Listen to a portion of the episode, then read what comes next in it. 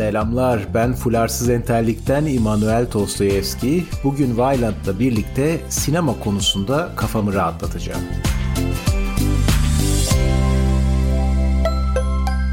Dikkat edin bu sefer kafanızı rahatlatacağım demedim. Kendi kafamı rahatlatacağım. Çünkü bugün size efendim o Kurosawa benim bu Christopher Nolan senin diye sinema anlatmaya çalışmak yerine film klişelerinden yakınacağım. Yakınarak rahatlayacağım yani. Tabi yüzlerce film klişesi var ve bazıları da kendi içlerinde klişeleştiklerinden ötürü yani film klişesi klişesi haline geldiklerinden ötürü onları atlayacağım. Mesela kötü adamın kahramanımızı öldürmek yerine planını uzun uzun anlatması ve sonra odadan çıkıp gitmesi. Bu tip şeyler beni pek kızdırmıyor. Çünkü kötü adamlar aynı zamanda akıllı adamlar olarak davransalardı filmlerde çok kısa sürerdi. Dünya sineması da Instagram storylerine sığar hale gelirdi.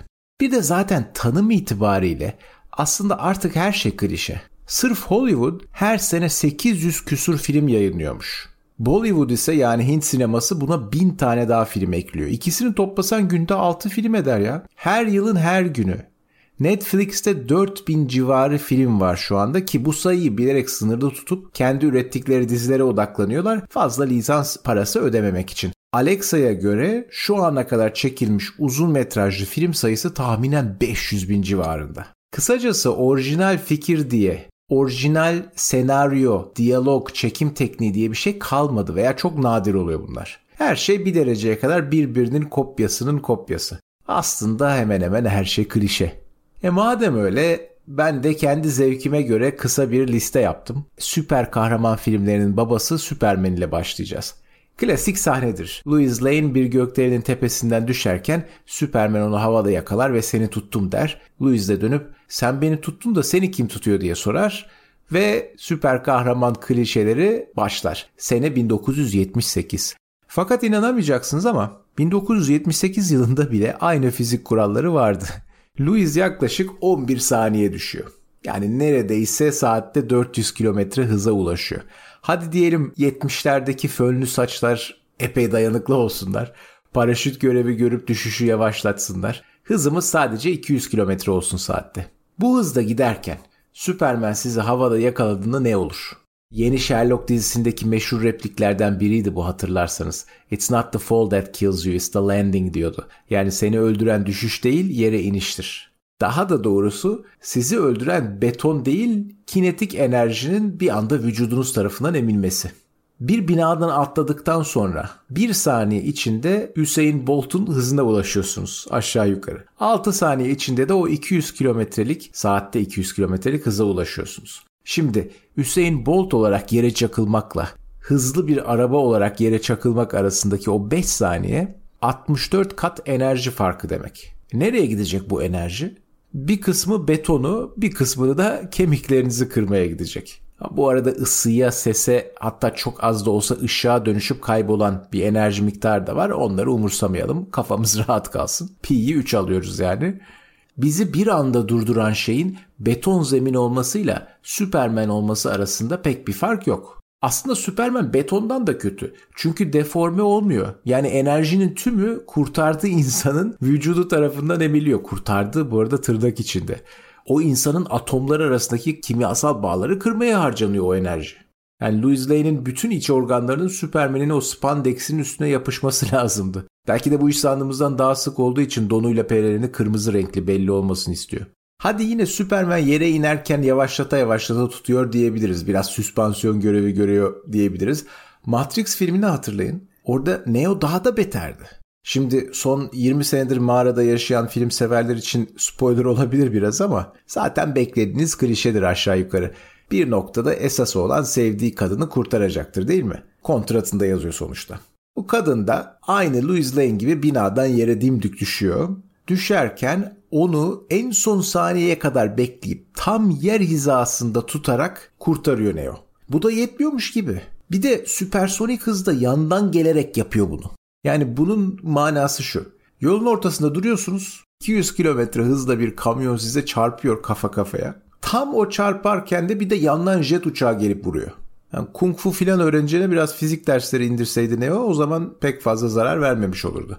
İleride lazım olursa diye söylüyorum. Öncelikle hanımlar yüksek binalara çıkmayın. Çıkıp düşerseniz de sizi kurtarmanın tek kabul edilebilir tekniği Spider-Man'inki böyle ağ atacak. Esnete esnete düşeceksiniz. Yani kinetik enerjinin vücudunuz tarafından emilmesi saliselere değil de saniyelere yayılmış olacak. Vücudunuz bununla baş edebilir. Böyle şikayetler edince genelde yani %99 ihtimalle diyeyim hatta şu tepki gelecektir. Ya uçan adamlara inanıyorsun da düşüşe mi taktın? Fizik kurallarına mı taktın Allah aşkına? Elbette böyle fantazilerde gerçekçilik beklentimizi askıya alıyoruz. Hani uçan insanlara, ejderhalara, zaman yolculuğuna neyse artık inanmamız bekleniyorsa hikaye tarafından tamam inanacağız sorun değil. Yani bir hayal gücümüzü çalıştırırız, eğleniriz, coşarız neyse. Ama bu yeni kurallar çerçevesinde hikayenin belli bir iç tutarlı olmasını da bekleriz. Yani eğer David Lynch'ten bir rüya sekansı izlemiyorsak ve konu bizzat gerçeklik algısının kayganlığı değilse o tutarlılık fantezi öğelerinden bağımsız bir şey. Dolayısıyla Superman'in uçması normaldir ama Louis Lane'in püreye dönmemesi anormaldir. Denklem böyle olacak. Mesela buna çok benzeyen bir klişe var. Canavarların durduk yere büyümeleri, kütle kazanmaları. Ben halkın sinirlenince yeşil bir canavara dönüşeceğine inanıyorum. O evren içinde gayet normal bir şey. Ama o halk tekrar insan haline dönüşürken onca kütle nereye gidiyor? Veya pantolonu tekrar nasıl oluşuyor? Kafamda böyle deli sorular var. Bunlar işte o tutarlılığa aksi şeyler. Hadi süper kahraman filmleri zaten baştan sona ciddiyetsizler ama mesela Ridley Scott'ı düşünüyorum. Bilim kurgunun babalarından Prometheus filmi aynı saçmalığı barındırıyor.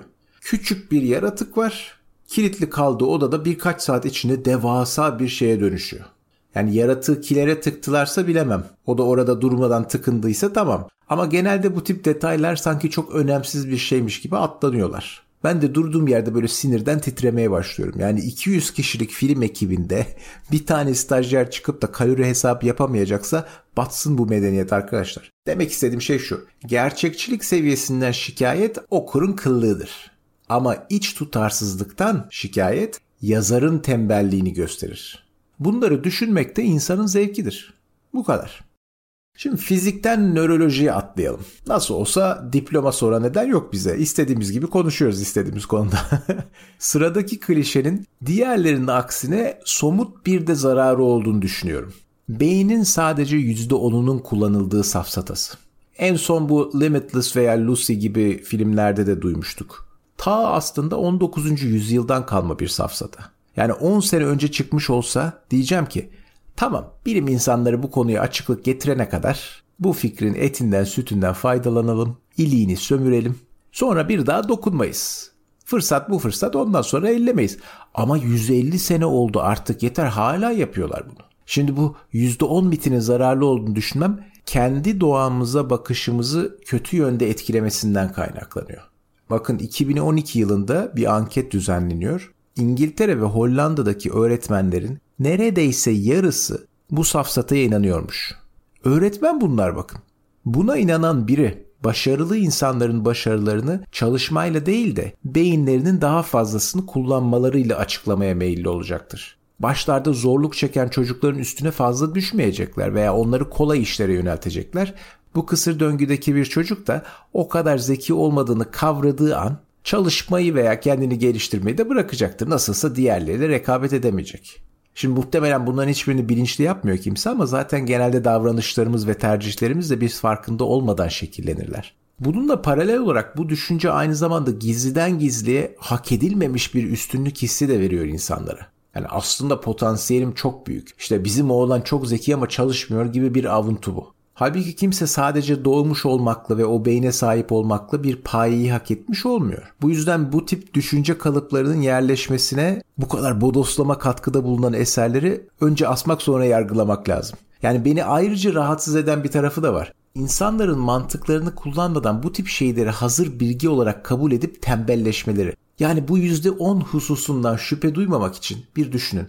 Akademik literatüre filan hakim olmanıza gerek yok. Sadece mantık yürüterek buna ulaşabilirsiniz. Mesela eğer beynimizde yer fazlası varsa, potansiyel fazlası varsa niye bu kadar büyümüş ve kafatasının içine sığabilmek için kıvrımlaşmış? Niye vücut enerjisinin büyüklüğüne göre bu kadar oransız bir kısmını harcayan bir organ bu kadar verimsiz olsun? %90'ı kullanılmıyor bile normalde. Böyle bir evrimsel süreç olabilir mi? Hani madem bu kadar az kısmını kullanıyoruz, niye ufak bir kısmı etkileyen kazalarda veya hastalıklarda dahi istisnasız ciddi bir etki gözlemliyoruz? Sizin de aklınıza daha ilginç sorular gelebilir. Önemli olan şu bunları sorabilmek hayal gücünü tetikleyen şeyler. Sırf kıllık değil. Ve öğretmenlerin de en az yarısının bundan mahrum olmaları gelecek nesiller için pek iyi bir haber değil. Temel bilimlerle ilgili konularda aslında benim taktığım daha çok şey var. Mesela uzayda ses çıkması veya uzayda lazer ışınlarının gözükmesi gibi. Ama biz daha dünyevi, daha sıkıcı eksikliklere bakalım. Onlar beni daha da büyük streslere sokuyorlar nedense. Mesela hemen her filmde iki kişi bir barda, bir kafede, bir restoranda buluşurlar değil mi? Anında da bir garson gelir. Yani hizmet muazzam hakikaten.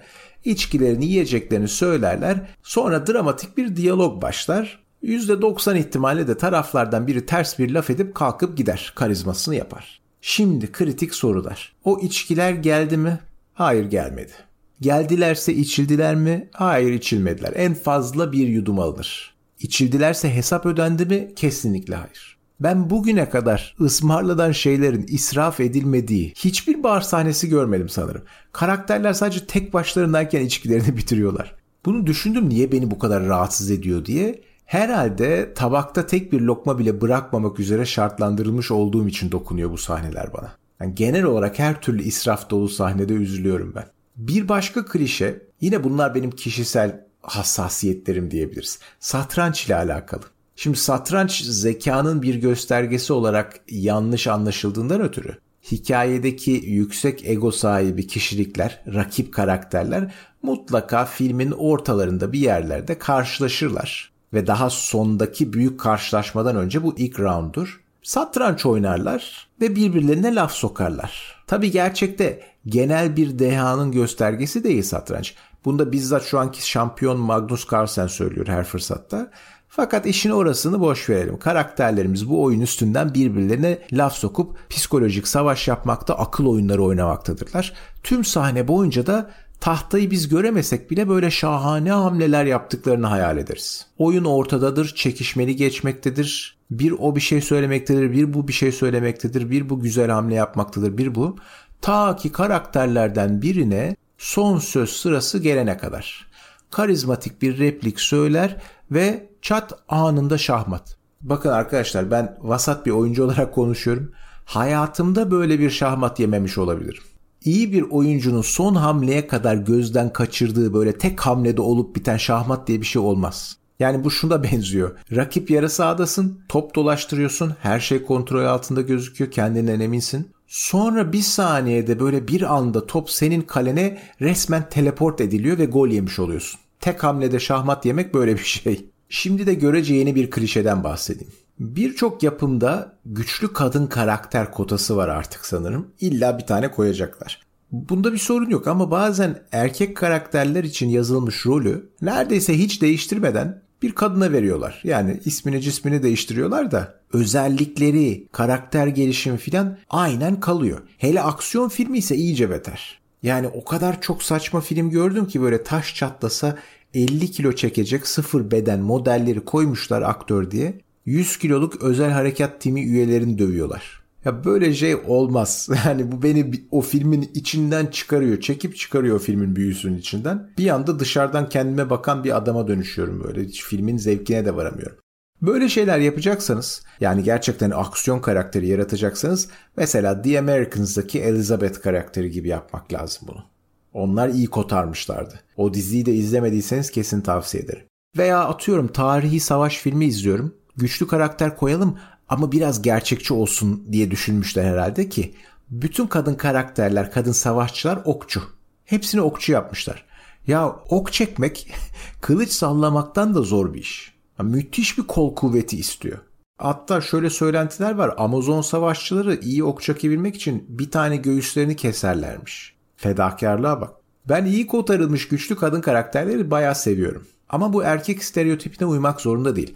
Aksiyon dalında mesela tartışmasız en ikonik iki tane karakter var benim için. Bir tanesi Alien filmlerinin Ripley'i, diğeri de Terminator'ın Sarah Connor'ı. Bu arada sadece iki tane Terminator filmi vardır. Sonrasında çekilenler kara borsadır, sayılmazlar. Bu iki karakter böyle eline silah alıp da önüne geleni indiren kahramanlardan ibaret değiller. Zaten öyle olmadıkları için ilginç karakterler. Genelde bir zayıflıkları var, korkuları var, bütün ihtimaller bunlara karşı ve ona rağmen bir şekilde direnip kazanıyorlar. Çok sert böyle her sahnede gözlerini kısıp Clint Eastwood gibi bakan, en doğru replikleri veren, sürekli karizma yapan böyle karakterler değiller. Böyle karakterlerin ilginç bir tarafı yok. Yani eğlencesine çekilmiş aksiyon filmlerinde olur. Yahut onların dışına bakarsak, o janrın dışına bakarsak belki de dizi tarihinde benim en favori karakterim X-Files dizisindeki Scully'ydi. Agent Scully.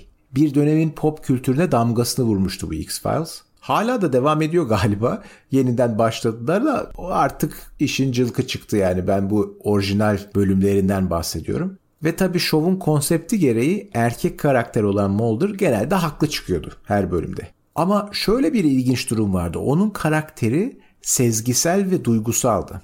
Scully ise bir doktordu, bilim insanı, şüpheci, rasyonel. Yani bu cinsiyet klişelerini ters yüz etmişler ve bunda gayet inanılır biçimde yapmışlardı. Tabi bunların arasındaki dinamik de şovun motoru. Güçlü kadın karakter böyle yaratılır. Başka birçok daha sağlam karakter var. Kuzuların Sessizliğindeki Clarice, Better Call Saul dizisindeki Kim Wexler, Fargo'daki Marge, Homeland'deki Carrie Matheson, Thelma ve Louise. Yani hiçbiri içinde erkekler için yazılmış bu karakter denemez. Demek ki isteyince oluyor. Ama böyle kota bazlı düşününce yani ha şuraya da birkaç tane güçlü kadın karakter koyalım da şu kesimlerden puan toplayalım böyle hassasiyetlerle film çekince olmuyor.